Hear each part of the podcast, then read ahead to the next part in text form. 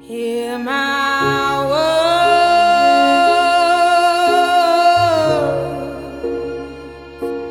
hear my cry,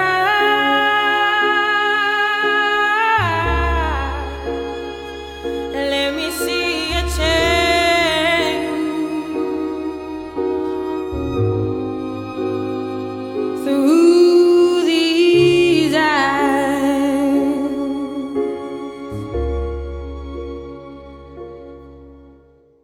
Hello， 小伙伴们，大家好，欢迎收听我们最新一期的雨薇 Solo 节目，我是主播雨薇。那上一次 Solo 节目我们聊到的是爱自己这个话题，爱自己我们聊到了一些如何能更好的去接纳自己的自我价值。在这儿，我想强调的是你的 self worth， 而不是 value。这个 worth 是你是谁，你真实的那一面是什么，特别是可能你所擅长的，你所认为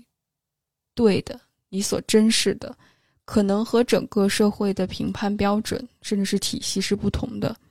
很多时候 value 更多的是你能够为这个社会所创造什么，或者是你拥有什么这样的一个话题，而它更多的是建立在一些外在的评判体系上。比如说你拥有什么样的一个伴侣，你拥有什么样的一个工作，你学历是什么，你在哪儿生活，而这些更多的还是处在一种竞争的关系上。当然我并不是说 value 不重要 value 非常重要，我们毕竟是生活在这个社会上的人，但很遗憾的就是 value 不能够去转换成为你的 worth， 你的真正的那种真实的自我价值感。而很多时候因为 value 的不同，所以人跟人之间会有互相比较，互相竞争。那一旦一个人的价值感是建立在外在的这些评判标准之上的话，那这个人可能肯可能会价值感忽高忽低。这也是很多小伙伴当讨论到自信这个话题所忽视的一点。如果我们没有意识到的是，我们的自我价值感是建立在整个社会体系的评判标准里面的话，那很遗憾的就是可能一直以来没有一个稳定的价值。那是因为总会有人比你拥有的更多更好，因为整整个社会是不公平的，所以内心一直是处在一个情感消耗的过程里面。你在不定不断的去看到别人身上好的地方，从而去评判自己没有拥有的部分，所以一直是处在一种不断的比较、惶恐、不安、内在价值感匮乏的前提下。即使可能在某些人面前会有这种，哎，好像我感觉不错，是不是别人也在背后暗戳戳的，也在去羡慕嫉妒我，但这依然并不能够让一个人真实的感受到这种我是谁，我是完整的，从而也很难去做出适合自己的选择。我之前有一个来访者跟我说过，说雨薇，我就想成为那个中等偏上的人就好，身高中等偏上，长相中等偏上，工作中等偏上，伴侣呃中等偏上，我不需要成为那个佼佼者，但是只要让我自己感觉到我是处在中等偏上的这种感受，我觉着我就不会焦虑，也不会惶恐。但是问题就是在于，很多时候如果你人生一帆风顺的话，我觉着这些小伙伴毕竟是幸运的，但是在这个越来越动荡不安、不确定性越来越多的现代的社会里面，如果你渴望用外界的这样的一些标准给到自己内心一些安慰的话，很多时候你会觉着非常的不安，甚至会感觉到我掉队了，可能我没有找到我自己满意的工作，或者是职业发展上好像没有我想象当中那么好，那可能我没有在合适的年龄结婚生子，我错过了在某一个时刻里面应该做的事情，可能我一下子就会感觉到非常非常的不安，甚至我会否定这几年我的工作、生活、学习以及我自己的一切的选择，我会非常的厌恶我自己，我甚至痛恨我自己为什么能够这么糟糕，而忽略了其实这种可能性它也是一种改变的开始。这种不确定性也有可能把你带到一个不同的方向。我觉得很多时候我们很难去看到这个框架，而更多的时候因为失控，所以我们会先去责备自己，我们去想为什么自己不够努力，而忽略了可能一件事情的发生它看起来似乎是不幸，但也有可能把你去引导到一条新的道路上。总之，因为最近跟不同的伙伴探讨不同的议题哈，给到了我很多的思考，也想把这些思考分享给大家。回到我们这个爱自己的这个主题，我真的有很多想跟大家聊的。爱自己其实在自我价值感上，包括亲密关系上、工作发展上、人际关系上、原生家庭上等等一系列的事情，我觉得都特别有聊，所以上一期更多的是关注自我这个话题。当然我相信自我这个话题也有非常非常多可聊的，但是今天我想花一些时间想跟大家聊一聊，在亲密关系当中到底什么是爱自己。因为我看到其实很多时候无论是一些公知也好啊，或者是一些呃 K O L 啊，还有一些呃影响力比较强的人哈，大家经常聊到的一个话题就是情感，还有亲密关系。但很遗憾，我发现大部分人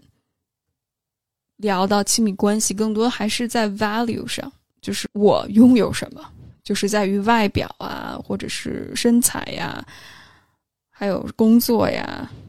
这些外在。当然我觉得这跟我们整个消费主义文化是有关的，因为这样带货挣钱会比较容易哈。当然我并不是去评判任何人，但我们不得不意识到的就是很多时候我们说的还是 value， 而很少去谈论 worth， 而我们的 worth 更多的是建立在我们的 value 上，就是我长得好看，所以我才值得被爱，我变得身材好，所以我值得被爱。这并不能够真正帮助我们去获得一个好的伴侣，反倒会让我们吸引很多非常关注外在，甚至是我们经常说的一些有自恋倾向的人。而不得不承认，就是我们整个文化它充斥着这种消费主义，买卖购物，这个不行我们换下一个，停留在表面上，而很难深入内心。同时还有一种精英主义的这种文化。我前两天还跟一位来访者聊到这个问题，就是我们无论是消费主义也好，或者是这种精英也好，就是我是最棒的，我在某一个领域是大拿，是非常精致、非常努力的。而更多时候这种文化让我们戴着一层一层一层一层的面具，而这种面具其实并不是说我内在是这样强大的，反倒它是在保护我们内心的脆弱，因为我们感觉到羞耻。当我们接受到真实自己的时候，当我们看到那些不完美的部分的时候，我很难接纳，而更多的是一种羞耻感。我需要改变我自己，我需要变成更完美的那个人，从而我才能感觉到我自己是有价值的。但反倒当你自我价值感接纳程度高的时候，你能够接受自己是不完美的那个人的时候，慢慢这个面具就脱落下去。很多小伙伴说，诶，那是不是我就失去了一种自我激励？我是不是就要躺平了呢？其实不然，反倒是躺平也好，或者是不断的努力打鸡血也好，它其实背后都是一种对自我的不接纳，甚至是我可以说是一种自我的厌恶或恐惧、匮乏感。那这些恐惧和匮乏感可能在一定时间内帮助我们，给我们动力，让我们变得更完美，从外在的这个部分。但时间长了之后，其实它是内耗很严重，它是在干烧一样的感觉，因为你内在没有原料，没有动力，没有真正支持你热爱的那个 passion 在，所以很多时候我们不得不干烧自己，因为害怕成为某某某个人，因为害怕别人看到我自己真实的那一面，因为害怕别人怎么怎么样，所以我才不断的去努力，我不得不保持这种中等偏上的这样的一种心态。那反而其实这会给自己带来更大的压力，因为你缺少那种动力。那具体在关系当中表现形式，就是因为我没有办法接纳我自己的不完美和脆弱，所以无论是在跟伴侣的沟通里面，朋友、家人、工作关系里面，甚至是看到他人，我看似是要求严格，但其实更多的是一种打压。我不知道大家有没有过这种体会哈？当你跟很经历了很多包括自我接纳程度很高的人在一起的时候，即使对方会把你的一些可以怎么说呢，我不我不想说是只把你的错误指出来，或者是当他真的去把自己的需要或者是跟你不认同的地方表达出来的时候，你会感觉到他是在接纳的前提下就这么告诉你的。但当你跟一些自我接纳程度不高的伙伴聊的时候，你会发现他是基于打压去这么说的。这个部分很微妙，很微妙，这个东西我很难说用一种话术去总结一下，给给大家一个公式，哎，这么说他就是接纳，或者是这么说他就是打压，我很难说，但是你能够感受得到。很多时候很微妙，就当一个人他是出于爱，他是出于仁慈，他是出于这种宽厚的一种感觉的时候，当他表达出来，你能够感受到，你能够理解，你甚至更愿意去接受。而如果这个人他更多的是出于一个打压、评判或者是自我厌恶的这个视角去出发的时候，你会感觉到特别不舒服，即使对方说的都是有道理的，但是你能够感觉到那种情感上的隔绝，还有那种深深的一种评判性，你是能够感觉得到的。所以我现在慢慢会怎么说呢，不能说原谅吧，不过我慢慢越能够理解，很多时候在播客里面或者是跟社群的伙伴互动，还有做一些公共探讨的时候，我收到的一些言论，特别是那种攻击性非常强的这些言论，我某种程度上能够看到背后对方对自己的不接纳。所以当我越来越从事人际关系的工作，当我自己越来越去探索自己的时候，我我会发现往往对我的这些攻击说这些话的伙伴，其实对自己有非常非常严苛的要求和攻击。所以我某种程度上也释怀了，就是嗯、呃，虽然可能表现的是他对自己更宽容，呃，对别人更严格，但是其实内心来说的话，他是很严厉的责备自己的。我是有这种相信，所以我某种程度上说 OK， 这是你的事情，这不是我的事情，你平时折磨自己已经够了，所以你只是呃，在跟我聊天的时候把折磨自己的那一面表现出来了。所以某种程度上我也觉着嗯，还好吧，就是我我就不希望继续持续下去，但如果说的非常糟糕的话，我觉得我也会有的时候我会怼回去了哈。当然我更希望大家先去接纳自己，然后再去要求别人如何更好的对待你。所以在这一点上，我觉着也是我的一些思考吧。回到关于爱自己，在关系当中如何爱自己的这个话题，就是还是要求我们先去接纳自己，特别是不完美的那个自己。这听起来好像特别容易说哈，但是做起来非常非常的难。所以其实大部分人，无论我们是从社交媒体上、互联网上听播客、看视频、读文章，看到那些非常美好的那种爱情故事的话，呃，我反倒觉得很多时候越美好的东西背后越有不为人知的那一面，或者是虚伪的那一面了。因为很多时候我们崇尚的是一种对于爱的一种景观。我不知道大家有没有读过这种景观社会这本书哈，是 Spectacle，它它是一种图像，它是一种美好的想象，它是一种对于幻想的一种追求。而我们很少听到如何更好的去觉察自己的情绪，认可自己的需要。我们也很少谈论对方是否有去经营自己关系的这样的一种意愿和能力，以及如何去分辨。我觉得这是很少我们在网上去交流的。我们大家都会有一个预设，就是每个人都渴望进入到亲密关系，只要我想进亲密关系，我就自然而然的会有去经营关系的意愿还有能力，我就天然的具备这种对自己情绪和需要觉察，这种觉察力。我觉得这是我觉得很大的一个迷思吧，包括我觉得在我之前的一个 solo 节目里面跟大家聊到，就是当我们说爱一个人之前，我们先要去辨别对方是否有爱的这样的意愿和能力，而且每个人的意愿和能力不同。我觉得是在我们进入到关系之前，有必要去好好去观察对方，特别是遇到冲突的时候，因为很多时候我们还是会用一些熟悉的模式去处理冲突，而这种模式更多的是一种应激的模式，它可能来自于我们的原生家庭，可能来自于我们之前的关系，甚至可能来自于一些创伤，而缺少解决问题或者是合作的可能。在之前的节目里面我们也聊到过，很多时候关系都是处在一种控制和被控制、支配和被支配的这样的一个模式里面。我看到大部分的例子就是女性情感需求很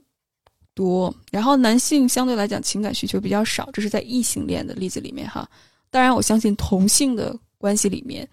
这种一方情感需求更多一些，另一方情感需求相对来讲没有那么多，情感相对来讲比较麻木，这是我观察到的比较典型的一个例子。当然也有一些呃、嗯、个例哈，当然我就在这儿先举我经常观察到的例子为主。往往这些过程是怎么解决的呢？是情感需求多的那一方可能会希望对方能够看到自己，哄自己。那大部分情况下，这个情感相对来讲比较压抑的人会尝试去哄这个情感需要比较多的人，然后就没有然后了。可能遇到矛盾之后，我说两句好话，我抱一抱你，哄一哄你，或者给你买一些东西，哎，这事儿就过去了。但是呢，如果这个情感需求相对来讲比较少的这一方，当他可能那一刻工作比较忙，事情处理比较多，或者是情绪处在不好的时候，那这个情绪需要比较多的伙伴开始去表达自己，渴望被看到的时候呢，那这个相对来讲情感压抑的伙伴可能就没有办法及时有效的去回应、去哄、去宠，所以时间长了之后就会产生很深的矛盾，以至于情感回避的这个伙伴可能就会采取一些其他的方式去逃避这样的情绪，比如说跑，比如说出轨，呃，比如说攻击，比如说愤怒等等。所以无论是去哄，或者是回避冲突，或者是去做出一些伤害伴侣的行为，其实都是一种，要么就是我臣服于你，要么就是你臣服于我，它并没有真正解决问题。而对于我来说，作为一个咨询师，我更希望能够看到的是，能够在那一刻首先觉察自己的情绪，并且更好的把自己的情绪背后的需要表达出来，然后两个人能够一起去协商如何能够满足彼此的需要。这势必需要两个人彼此对于自己的情绪接纳程度、需要的觉察程度，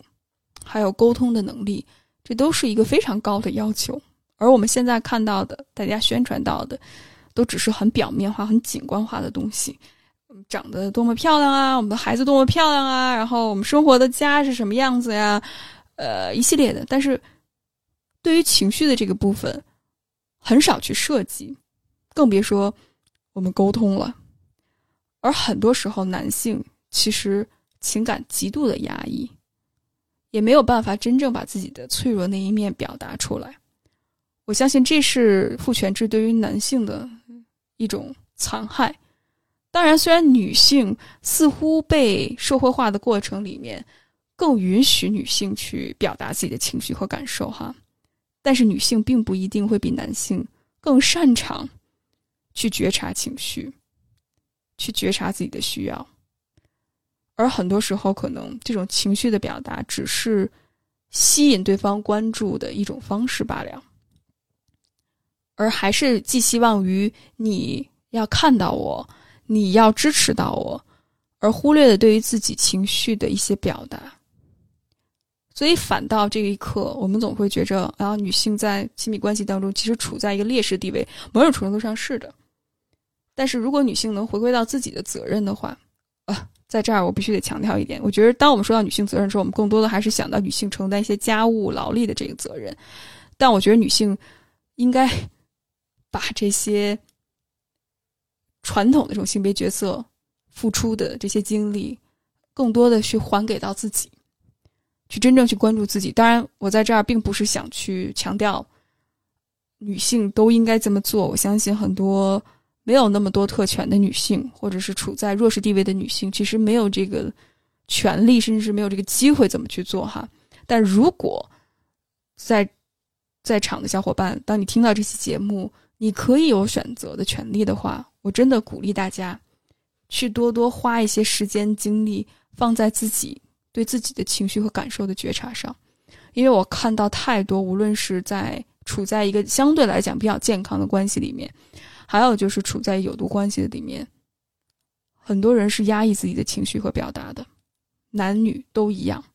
同性异性关系都一样。而每次当我们开始去做伴侣咨询的时候，我第一个问的话题就是你感受如何，你的情绪在告诉着你什么，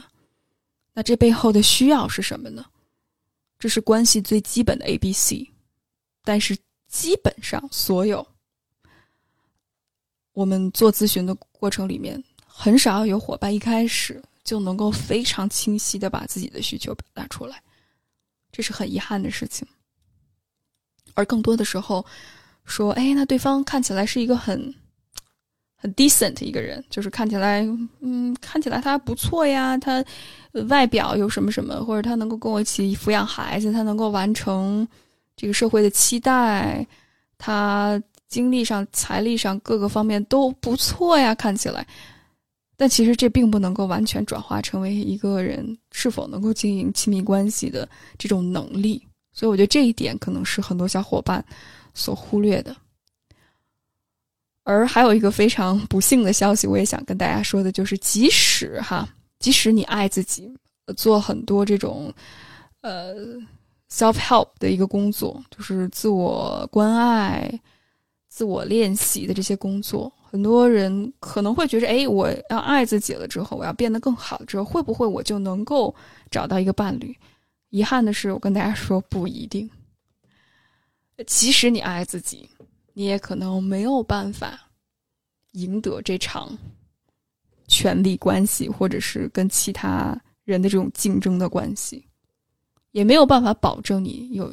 就能够拥有一个完美的伴侣。当然可能会增增加你找到一个完美伴侣的可能性哈，呃，但是完美伴侣是否存在这一点，我也先打个问号。可能会帮助你有更多的可能性找到适合你的伴侣，但是它不一定能够真正让你找到一个伴侣，因为努力就能够获得一个好的结果，就能够找到一个相伴终生的伴侣。其实这还是一一一夫一妻制的这种父权制的这种思维。但是我能告诉大家的是，我相信你会滋养自己，过上属于自己的生活。但是这听起来好像并没有找到一个跟你啊，相伴终生的人那么的那么的有吸引力哈，听起来好像滋养自己，过上属于自己的生活，特别的特别的水哈。我之前也也也会有一个这个阶段啊，那我就是想要个伴侣怎么办？但其实仔细想想，为什么我们会觉得这这这个目标没有那么吸引人呢？某种程度上也是因为我们不够关注自己，我们不够去接纳自己，我们更多还是想要去迎合一些外在的期待和可能性哈。所以我只能说，对自己诚实，去梳理真正对你来说伴侣重要的品质，以及在关系当中渴望被满足的需要，然后再去学习放下和舍弃，不断的复盘和调整。我觉得这是我想跟大家分享亲密关系的核心。当我们说到亲密关系的核心是爱自己，找到自己的时候，我并不是有一个预设，就是你就跟这个人能够拴在一起，你就能够保证这人不离开你，因为你会越来越好，不是让你去迎合或者是讨好这个人，或者是回避你们之间的问题，而是去把它当做一个自我成长的必经之路。而这个过程里面，没有任何一个人能够保证你们俩是否会有一个美好的结局。如果我们只是把跟这个人在一起当做最终的目标的话，很容易你可能会陷入一段不健康的关系，或者是不健康的循环里面，因为没有一个人能够保证人是不会变的。所以我能说的就是，把你的重点放在成就自己上，而亲密关系只是实现你目标的一种手段，而亲密关系它不是目的。所以我非常鼓励小伙伴，特别是辅导完有毒关系之后哈，因为经历过有毒关系的伙伴可能会打破很多自己对于人、对自己关、对于关系的一些想象和期待。其实某种程度上，这也是一个机会，让你重新的了解自己，让你重新去接受现实，让你重新去反思到底在亲密关系当中你认为什么是重要的。所以我一般会鼓励小伙伴们，把你对关系的几个核心需求，以及对于伴侣的核心需求列出来，就真的是列出来。因为大家真的不要小看这个好记性不如烂笔头这这个这句谚语哈，很多心理学研究显示，当我们把我们的思想和想法、情绪写下来的时候，其实是能够帮助我们更好的把这些我们认为重要的从潜意识的部分能够让它浮现出来。就很多时候我们认为重要的和我们真正去做的是有偏差的，那是因为很多东西我们潜意识里面还没有意识到哈，所以我们需要去重新改写我们潜意识的部分。那书写包括不断的去重复，其实是一个非常非常重要的过程。所以我会鼓励伙伴，无论你是你还没有开始恋爱，或者你已经恋爱很长时间，如果你还在去探索自己，还去探索自己属于合适亲密关系的话，任何时间都不晚。写下来，把它写下来，就是你认为重要的关系的嗯，满足的渴望，你关系当中你认为重要的和呃，你对伴侣的这种要求，都是以你为主哦，把它都写下来。很多时候你会发现，你所想要的和现实当中会有非常大的偏差，这是非常非常正常的。那当你带着这些呃条一条一条一条的东西，当你真的去生活的时候，你势必要去选择放下。而放下这个过程，相信我，是件非常痛苦的过程，因为你要打碎你内心当中的美好的幻想和期待。因为很多时候我们之所以陷入一段不良的关系当中，是因为我们没有办法换放下我们的幻想和期待，我们把太多的幻想和期待投射在这个人身上，其实很多时候对对方也不公平，因为对方并不是那样的一个人，所以我们爱上的只是我们的幻想和期待，但是我并没有真正去回归自己，去认可自己的感受。当然我相信很多有毒伴侣他是有意的在去欺骗你，去制造这种幻想啊，呃，但是我们能做的就是还是回归到自己的需求，去看一看，问一问自己到底我觉得重要的是什么。比如说在很多陷入到有毒关系的伙伴里面，我总是听到大家说，诶，我想要一个呃，尊重他人，有性别意识，能更好的去表达自己情绪和感受的人。那当我真正遇到这个人的时候，当我问到他，诶，那你被这样的伴侣哪点吸引呢？他会告诉我他能够逗我笑，他能够跟我有共同的读书的品味和电影的爱好，然后他这个人看起来很放松，很不羁，很自由，很浪漫等等。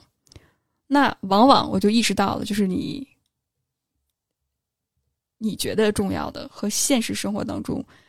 当你遇到这个人的时候，你觉得他吸引你的点是两个完全不同的模式。这是我在有毒管理当中经常遇到的伙伴们的问题。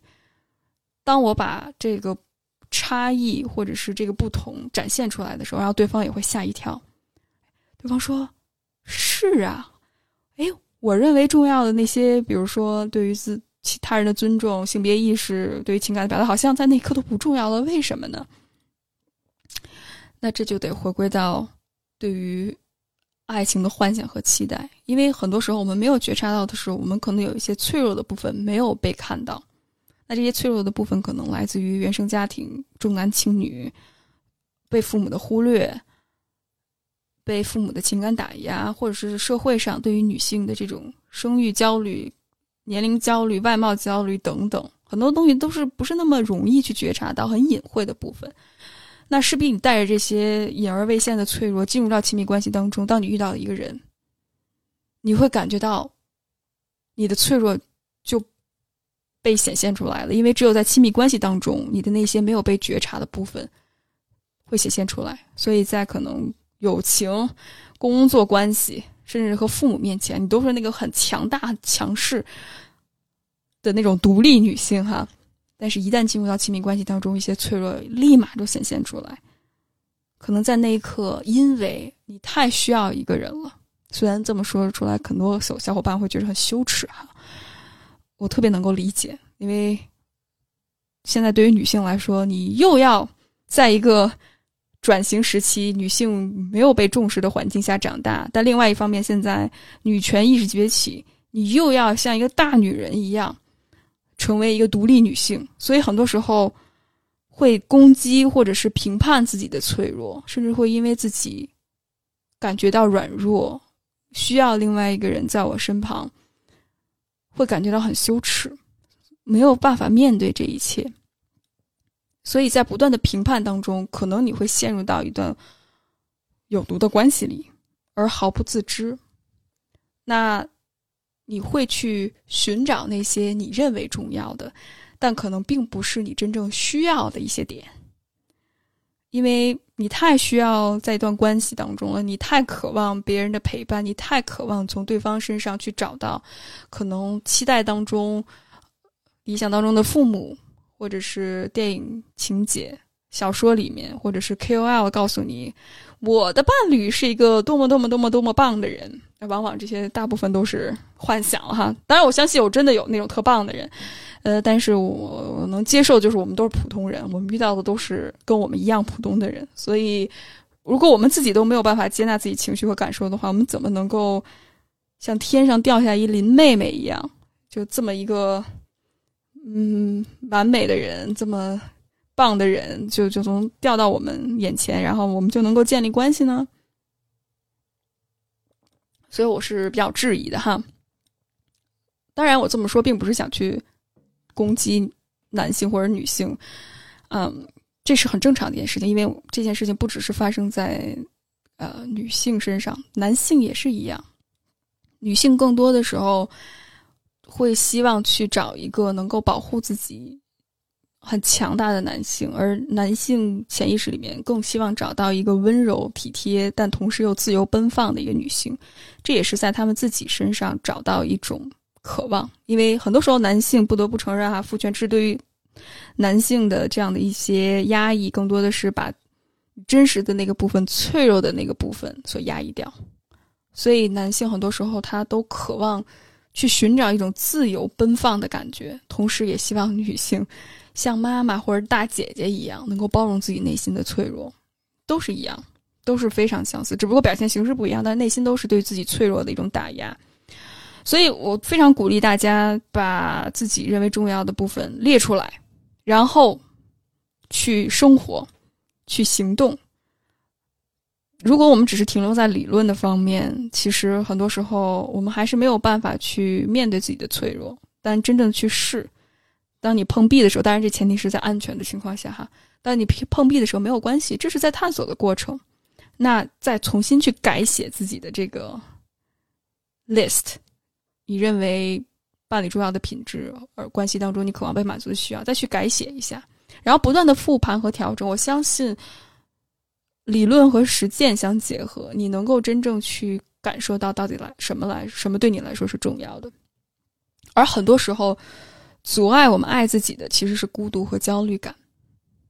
所以当你进入到一段关系的时候，可能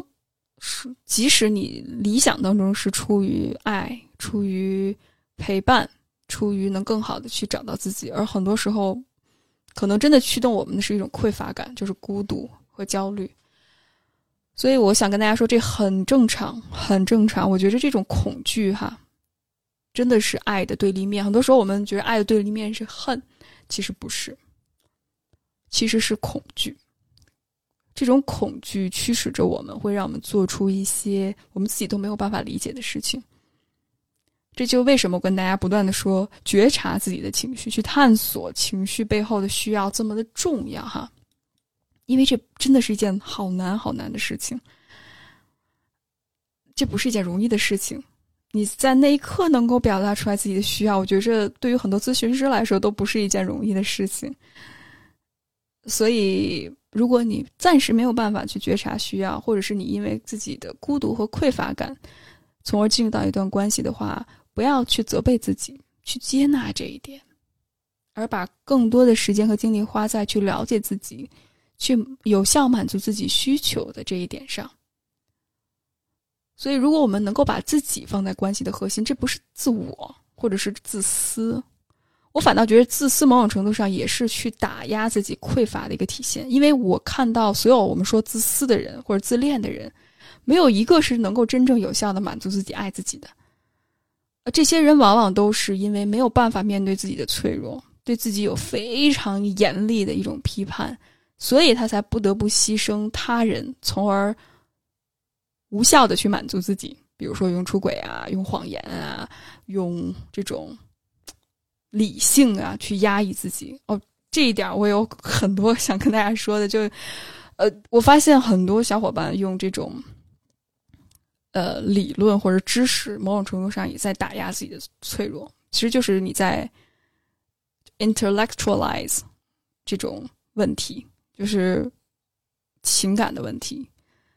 intellectual 可能我们说的是知识分子。知识分子化你的这个翻译有点奇怪哈，但是大家理解我的意思。你 inter, intellectualize 你的这些情绪的问题，就是你把它当成一个很理性，你去分析它，某种程度上也是对自己情感，特别是脆弱情绪的一种打压。所以我非常鼓励小伙伴，当你感觉到脆弱的时候，去接纳它。我觉得这也是女权主义、女性主义很核心的部分，就是让弱势群体能够发声，让你脆弱的部分能够被看到，并且能够被接纳，更有效的去满足自己。所以到最后，我们核心其实并不是维护一段关系，寻找真爱，而是能够真正的去学习接纳自己，爱自己。我也相信，当你真的能够接纳自己，爱自己的时候，你才能够打破这种消耗，打破这种委曲求全、愤怒自恋，才能更好的去超越自己，更好的去爱一个人。很多时候，如果我跟大家分享，在关系当中，特别是在伴侣咨询当中，我观察到一个现象哈，其实就是我们爱的只是我们自己，而不是他人。我们爱我们自己，并不是因为我们太觉得自己太棒了，不是，是因为我们太匮乏了，我们没有办法去面对自己的脆弱，满足自己的需要，反倒是我们希望看到对方跟我们一样。我们爱的其实是我们自己，而不是对方。而真正爱一个人，是能够跳脱出来自己，能够接纳对方，他跟我们是一个不一样的人，而且我能够有这个能力，愿意委身去处理对方的一些不同，去跟对方一起去面对这种不同，当然这是双向的，并不是单向。单向的话我们就又回到这种有毒关系当中。而在关系当中一味的委曲求全，某种程度上它也是一种控制。那这种控制是因为我自己太需要证明我自己是有价值的了，所以我必须得通过去满足对方，一条无条件的去呃回应对方的需要。其实这也是一种爱自己的体现，因为我爱的并不是对方，而是我爱一个需要我的人，所以这还是自我匮乏感的体现。而真正一个有成熟爱的能力的人，首先能够接纳和满足自己，然后在这个基础之上，我能够去接纳对方的不同，以及跟对方去探讨如何去处理这种不同。而我没有办法过多承担对方的责任，我只能去承担我自己的责任，但是这并不意味着我不能够去协助他去处理，我可以去提供给他一些支持，但是我没有办法去处理他自己要处理的议题。嗯，所以这是我觉着在伴侣咨询过程当中所经常看到的一个问题，以及我的一些想法哈。当然了，我觉着在伴侣咨询当中可能让我不断的接受这个现实，就是亲密关系是困难的，甚至是艰难的。就是当你想去感受到一个情绪，你真的需要反人性的哈，你需要在回应对方之前，你要等一等，你先去感受你的情绪是什么，你先去要面对自己，然后再去把这种感受表达出来。所以我在伴侣咨询当中，我经常扮演的是一个有点像是翻译的角色，因为我看到两个人，他们都在表达自己的需要，他们也在表达自己的一些感受，但是对方就是听不到，对方还是以自己能够认为的方式去假设对方是什么。所以我觉着为什么我对当今这些嗯沟通的技巧有一些批判，我我在这儿我想说的是批判，不是我在否定啊。呃，我相信这些沟通技巧有非常重要的，给大家提供了很多的呃这些 insights 这些价值哈。但是我觉着任何一种沟通方式都是有它自己的一些问题所在的，包括我的理念也是，所以我非常欢迎大家去批判哈，不要把它当成真理。呃，我觉得无论是爱的五种语言，或者是我们说的非暴力沟通，其实更多的时候还是停留在我要把我自己的感受表达出来，你要听我说的，而很少有这种我尝试去邀请你，你告诉我你的感受如何。当然这跟这些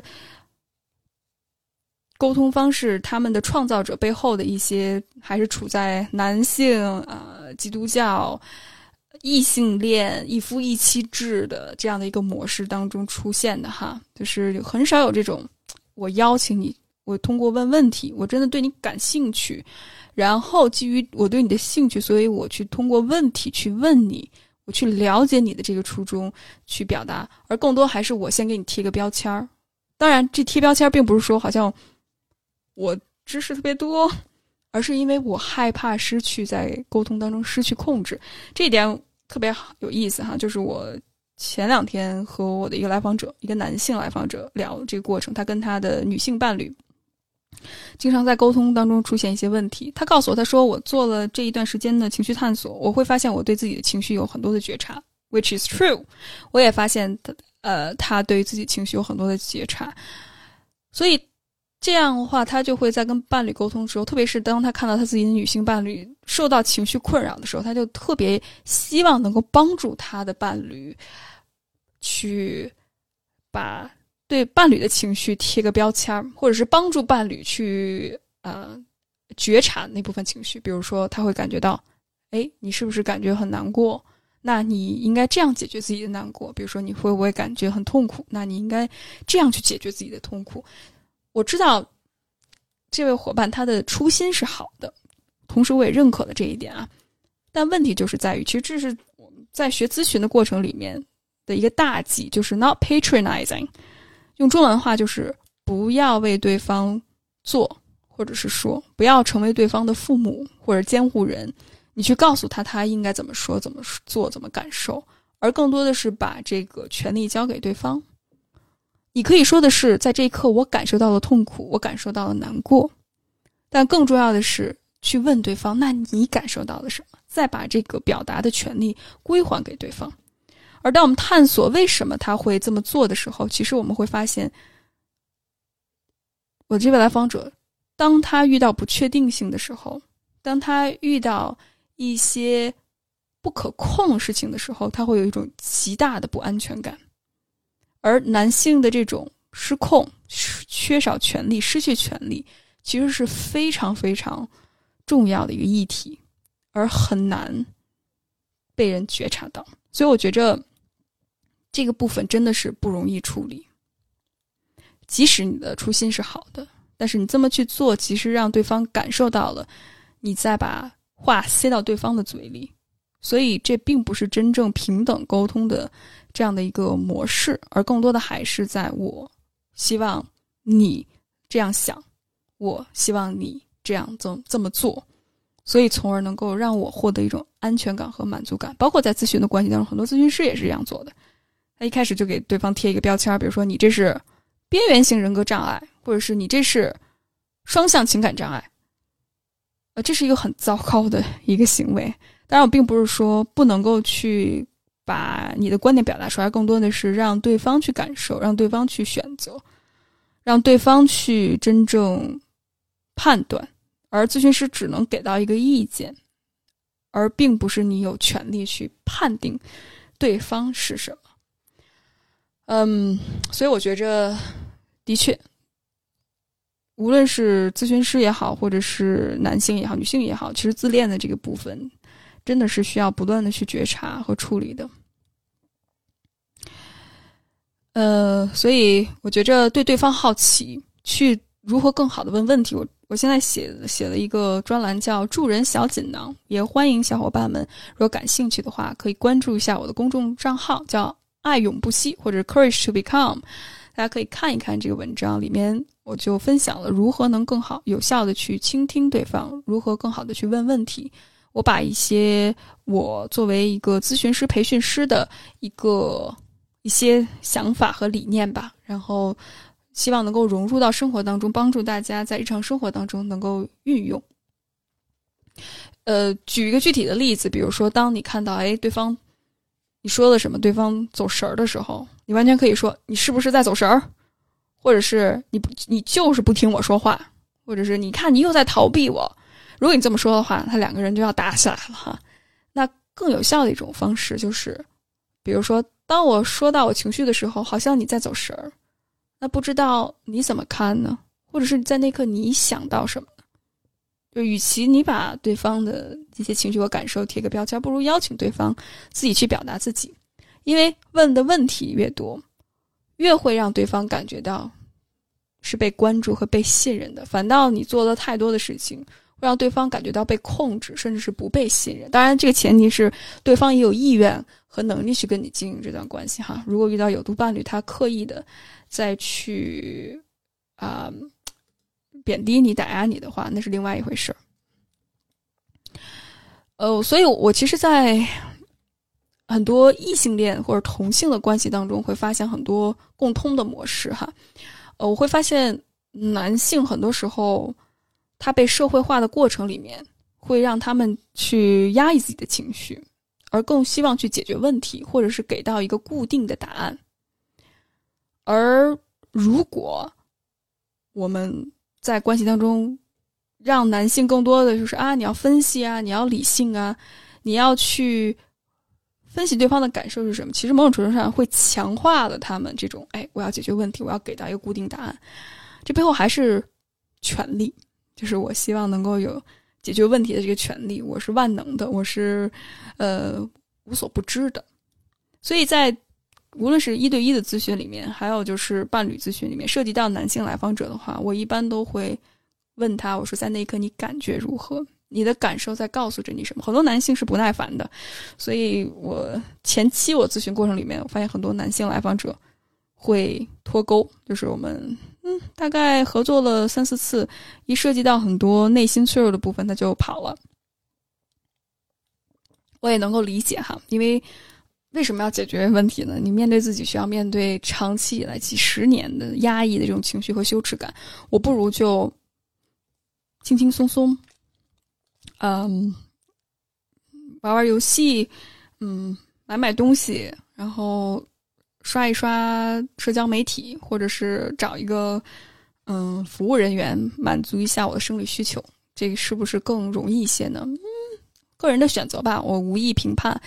但如果你真的想进入到一段关系里面的话，你必须得面对情感的这个部分，特别是情感脆弱的部分。所以我会发现很多男性他是在想象当中的自己和现实当中自己打转，而往往想象当中自己比现实当中自己要强大很多。所以如果一旦面面临现实自己的一些欲望需求脆弱的时候，会变相的去压抑自己，可能通过比如说出轨呀，或者是买买买呀，呃，去尝试一些新鲜刺激的行为，去面对脆弱和情绪。而我觉着很多时候男性出轨，他并不一定是因为真的他多么需要去满足解决自己生理的问题，当然有一部分这个原因哈，但我听到更多的是一种权利，一种获得自我认可的方式。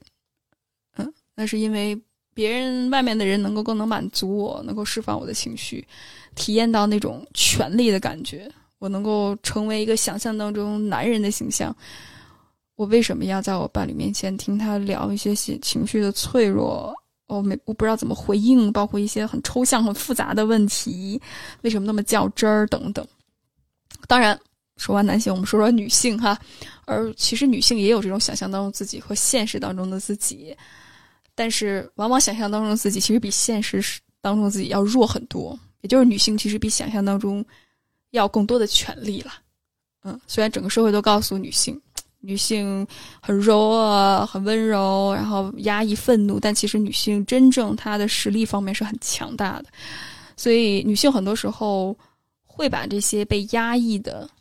未被满足的一些幻想投射在关系当中，渴望自己的伴侣能够满足一切。所以他们内在匮乏感是很强的，呃，就遇到理想伴侣和现实当中吸引力的时候，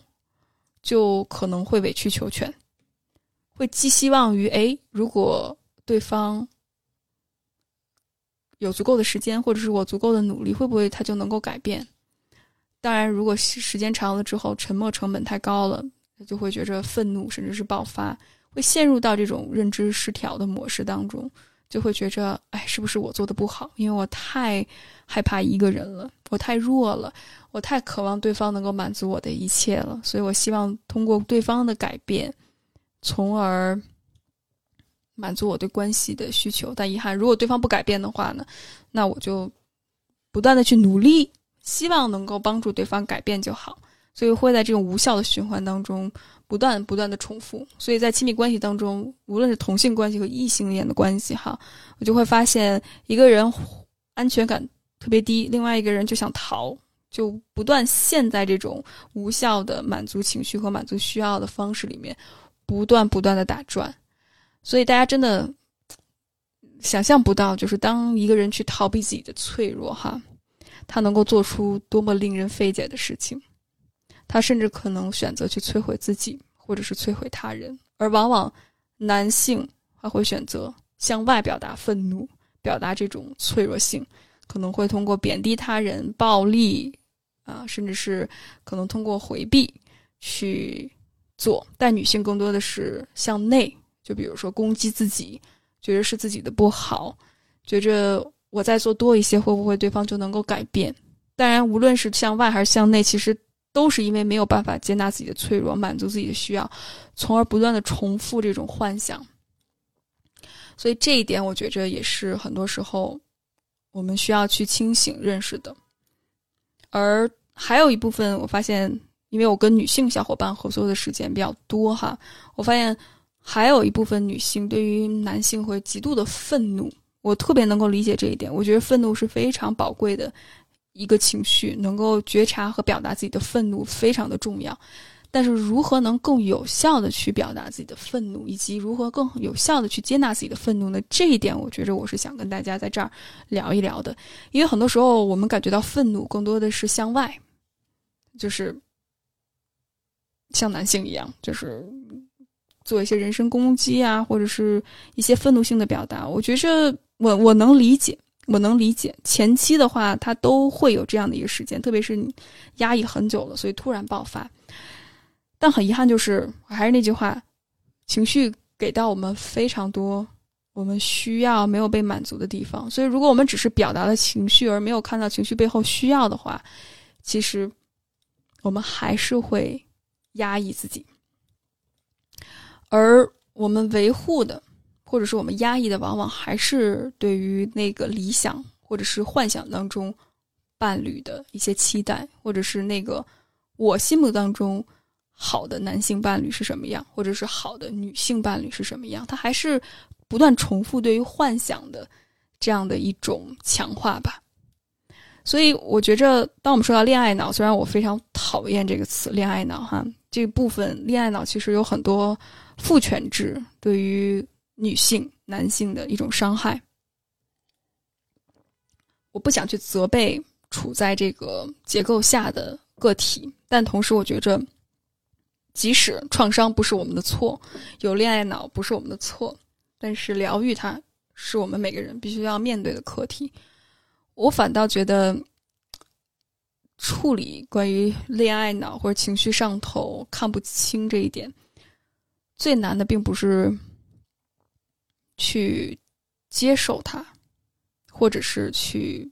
改变它，而最难的就是处理哀伤的这个部分，就是放下幻想。我们可以跟我大部分时候我们都再去对抗或者是妥协，但是最最难的是放下幻想，就是放下之前我的这样的一些对于美好爱的一些想象。而当你去放下的时候，其实是非常难的一个过程，因为你要放下可能跟之前一些无论是男性也好或女性伴侣也好，那些你认为美好的瞬间，你认为共度的美好的时光，可能没你想象当中的那么美好。那些美好背后有很多的脆弱和控制，而变相的如果要放下那些美好，势必就会要去挑战你自己核心的一些想象，你要否定一部分的自己，这是非常正常的一个过程。那如何能够跟自己和解，如何能够接受现实，如何能够接受男性并没有我们想象当中那么强大，他们反倒很脆弱，甚至是很需要我们。嗯，如果你选择跟一个男性进入到亲密关系当中哈，无论是什么形式的亲密关系，你需要去意识到接受他们脆弱的话，那这不是一件容易的事情。那势必你会打破很多对于伴侣的期待和想象，甚至是你渴望伴侣能够接纳你的脆弱，但是只有自己能够为自己的情绪脆弱负责的话，我觉得这一点其实是最难接受的。那既然我们接受这一点，如何能更好的去接纳我们的需要，特别是真实的需要，因为整个社会给我们太多了我们不想要的东西。刚才跟大家说到过，诶，我们想变美，或者是我们想变瘦，我们想有更好的伴侣。其实这背后并不是说伴就是变美变瘦，或者是进入到亲密关系是你的需要，你的需要是我可能就是自我价值，你去接纳自己，然后有亲密关系。而刚才我所说的这种变美变漂亮有亲密关系，它只是满足需要的一种手段。很多时候我们太关注于手段了，而往往忘到忘掉了我们的目的到底是什么，我们真实的目的是什么。而这个社会真的是很多时候充满了谎言和欺骗。那如何能够有效的满足自己的需要呢？我觉得这是对于男性和女性都必须要面对的课题。男性也是一样，男性从小被承诺性能够满足一切，性是通往快乐天堂的入口，但是很多男性当有了性关系，甚至是有了不同的性伴侣之后，依然没有办法得到满足。而很多秉持性解放的女性也会重复男性同样的道路，也会进入到这种无效的循环当中。这就是一个谎言和欺骗。还是那句话，性它只是满足我们需要的一种方式和手段，而它并不是目的本身。所以到底你想实现的目的是什么呢？而一旦你要去接受这一点的话，你势必就会放下很多自己之前想象到的一些方式，甚至是很多有效的方式，快呃快速的方式，因为我们都喜欢 shortcuts， 我们都喜欢走捷径，但是我们很少停下来去想一想，到底我们想要的是什么。啊、呃，这真的不是一件容易的事情。所以最后，我想跟大家聊的话题就是，我最近接手了很多关于出轨的例子。很多小伙伴问我，雨薇，这算不算是出轨？或者是对方会不会出轨？因为好像出轨是结束一段关系的一个，怎么说呢，一个压死骆驼最后的一根稻草吧，就是那个最后的一个宣判，好像这个人出轨了，我就有合理性和正当性结束这段关系。我特别想跟大家说的是，其实出轨不是，我特别想去给大家其他的观念，就是当一个人无法满足你核心需要的时候，不用出轨，你也可以选择离开这段关系。当然我相信没有那么简单，因为并不是每个人都有这么多的资源、权力、力量能够说走就走哈。但是我还是想跟大家说的是，不一定。我鼓励大家，当你想去进入到一段关系的时候，除了找那些 red flags 那些红旗或者是危险信号之外，这也是我们在有的关系当中经常跟大家说的，呃，我经历了什么样的危险信号哈。同时还要找那些绿灯或者是绿旗 green flags， 如果没有的话，你可以选择去离开。其实在心理学上有一个词叫 intermediate positive reinforcement， 就是中间正强化，就是我们总会在我突然想到了一个很恶心的比喻，我还是不说那个比喻了。我们总会在一些嗯不好的事情里面去看到一些好的部分，好像诶有了那些闪光点之后，我就会把这些闪光点放大，它好像能够一直持续，或者是我能够靠这些小小的闪光点我就能活下去，就能跟这个人继续走下去。就比如说这个人又欺骗你，又出轨，情感压抑，回避问题，又不负责任，那突然对方有一天对你特别好，突然他说我好爱你，或者突然有一天他为了你做一些让你感动的事情，或者带你去你们想去的地方，他想跟你重归于好等等。而在一百天里面只有两三天是这个样子，这样说的有点极端哈，大家都会觉得，诶，这样会不会可以抵消，或者是这种时时光会不会以后会越来越多。我想跟大家说的是，不是。我看了一句话特别有意思，就是男性跟女性结婚总希望女性不会改变，但是女性总会改变，而女性跟男性结婚总会希望结婚之后对方能够改变，但是他们永远不会改变。当然这是一个玩笑话啊，有点绝对，但是这就是说明其实女性很多时候他是希望男性能够更好的去改变，哪怕有那么一两天好的时候，也会放大到三百六十五天，我都希望他能够成为这个样子，就会保持一些幻想。那如果对方现在做不到的事情，不要期待对方未来能够做到。而男性也是一样，如果你希望，诶，我就保持现状，我不需要去为自己的行为和情绪负责，我能够通过压抑、欺骗，能够让我的伴侣暂时保持现状的话，你放心，不会的，女性会在关系当中不断的成长的。这是我现在见到的越来越多的一个例子。可能二十多岁、三十多岁的时候没有这样的意识，但四十多岁、五十多岁的时候，我相信会有一天觉醒。所以我想跟大家说的就是，除了找那些红旗、那些危险信号之外，去找那些真正满足你的，就像我刚才说到的，在关系当中你想满足的需要和你认为伴侣重要的品质。因为这也是有辅导有的关系当中让我意识到的，就是人可以去隐藏他的一些缺点或者他的那些黑暗面，但是他是不会去装他做不到的事情。就比如说一个有毒伴侣，即使他可以在跟你在一起的时候给你画大饼，可以不出轨，不去聊骚，可以给你创造那些浪漫的时刻，但是面对冲突的时候，他是不会去表达自己情绪的，他是不会表达自己脆弱的，即使表达脆弱的话，你仔细听，他也不是真正认为自己做错了什么，而更多的是把责任推卸给别人，都是别人的错。他也不能真正的共情你，他可能会说啊，我错了。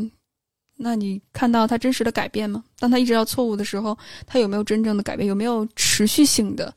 改变？有没有深入能够共情到你的需要呢？我觉得这是他们做不出来的，因为他们能够掩盖他们的一些弱点，但是他们没有办法做到他们做不到的部分。所以要认可自己的需要，认可自己的情绪，并且感觉到自己有资格配得获得更好的，这是前提。当然如何能够在现实很惨淡的情况下更好的满足自己的需求哈，我觉得这可以在下一期节目 solo 节目我跟大家去聊。但是获得不了那样的关系并不意味着你的需要不重要，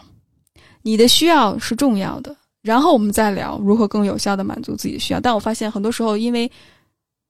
很多人告诉你，或者是外界很现实很骨感哈，你会觉着那我干脆就随便吧，反正现实如此。但是需要并不会因为我们压抑它就不存在，反倒会因为我们压抑它而变得更加强烈。所以我非常鼓励，无论你是女性还是男性，认可自己的需要，然后我们再去想怎么去满足自己的需要，有很多种不同的方式。所以表达脆弱才能够真正建立亲密和信任的关系，而不是真正建立亲密关系之后你才能够表达自己的需要。疗愈、反思和合作没有捷径，祝福大家去夺回自己的选择权。好，说了这么多，如果你有任何的回应或者是想法，你想听到的一些话题，欢迎在留言区分享给我，也欢迎关注我们的公众账号 CouragetoBecome。最后是我们的音乐分享时间，我在这儿觉着没有一首歌比这首歌可能更能表达我的心情吧，关于亲密关系，就是 Celeste 她的一首歌叫 Hear My Voice， 听到我的声音，听到我，里面有一段歌词特别打动我，就非常简单，她唱的是 Hear my words, hear my cries, let me see a change through these eyes， 就是听到我的话，听到我说的话，然后听到我的 cries， 听到我的哭泣，听到我的情绪，感受到我的脆弱，让我能够用这双眼睛，我自己的眼睛去看到改变。哇，真的就短短的三行字哈，就真的让我觉得概括了亲密关系的核心，就是当我们说到沟通的时候，我不只要把自己表达出来，不只要听我说的，还要听对方所说的，听到我的话，听到我的哭泣，而不是一开始就告诉我，哎，你这样感觉不对，或者是你不能这么感受，先去听。因为我们觉得沟通更重要的是说，嗯，不是，是听。很多时候，那些没有说出来的那些微妙的感受，可能比说出来的那些词还要重要。去邀请对方去听，而不是下结论，而不是逃，而不是应激。去把自己当水一样，去平静的接受，不加评判的去听。同时，除了说之外，还要改变。让我看到你的改变，因为在太多时候情况下，改变都是出于恐惧，出于害怕失去权利，出于屈服，出于委曲求全。那当你听到了我的话，听到了我的情绪，听到了我的脆弱，你让我看到你的改变，而这个改变，它不是一次两次短暂的改变，是持续性的。是站在对方的角度上去改变，能够出于爱的选择。所以最后把这首歌献给大家，希望在爱中我们能够互相彼此学习委身，学习了解自己，了解对方，爱自己，爱对方，从而更好创造属于你们的世界。Hear my voice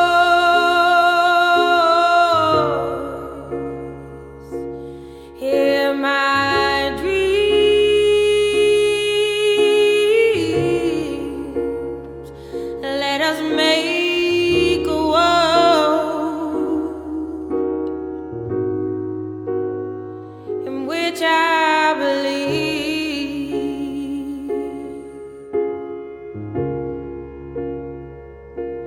Hear my words,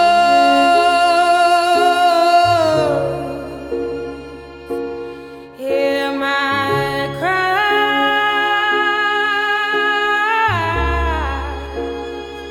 Let me see a change.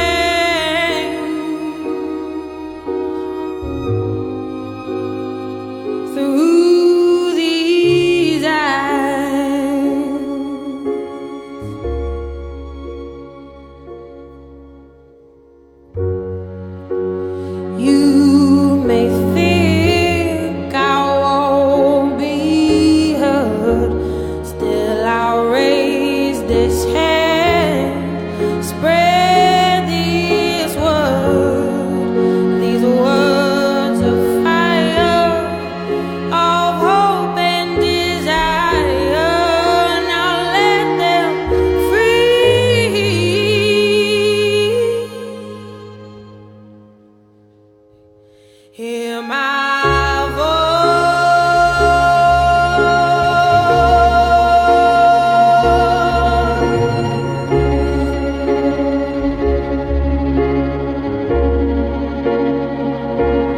hear my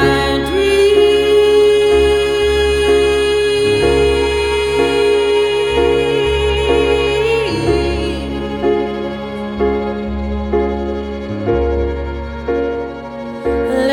Make a world in which we believe, in which we believe.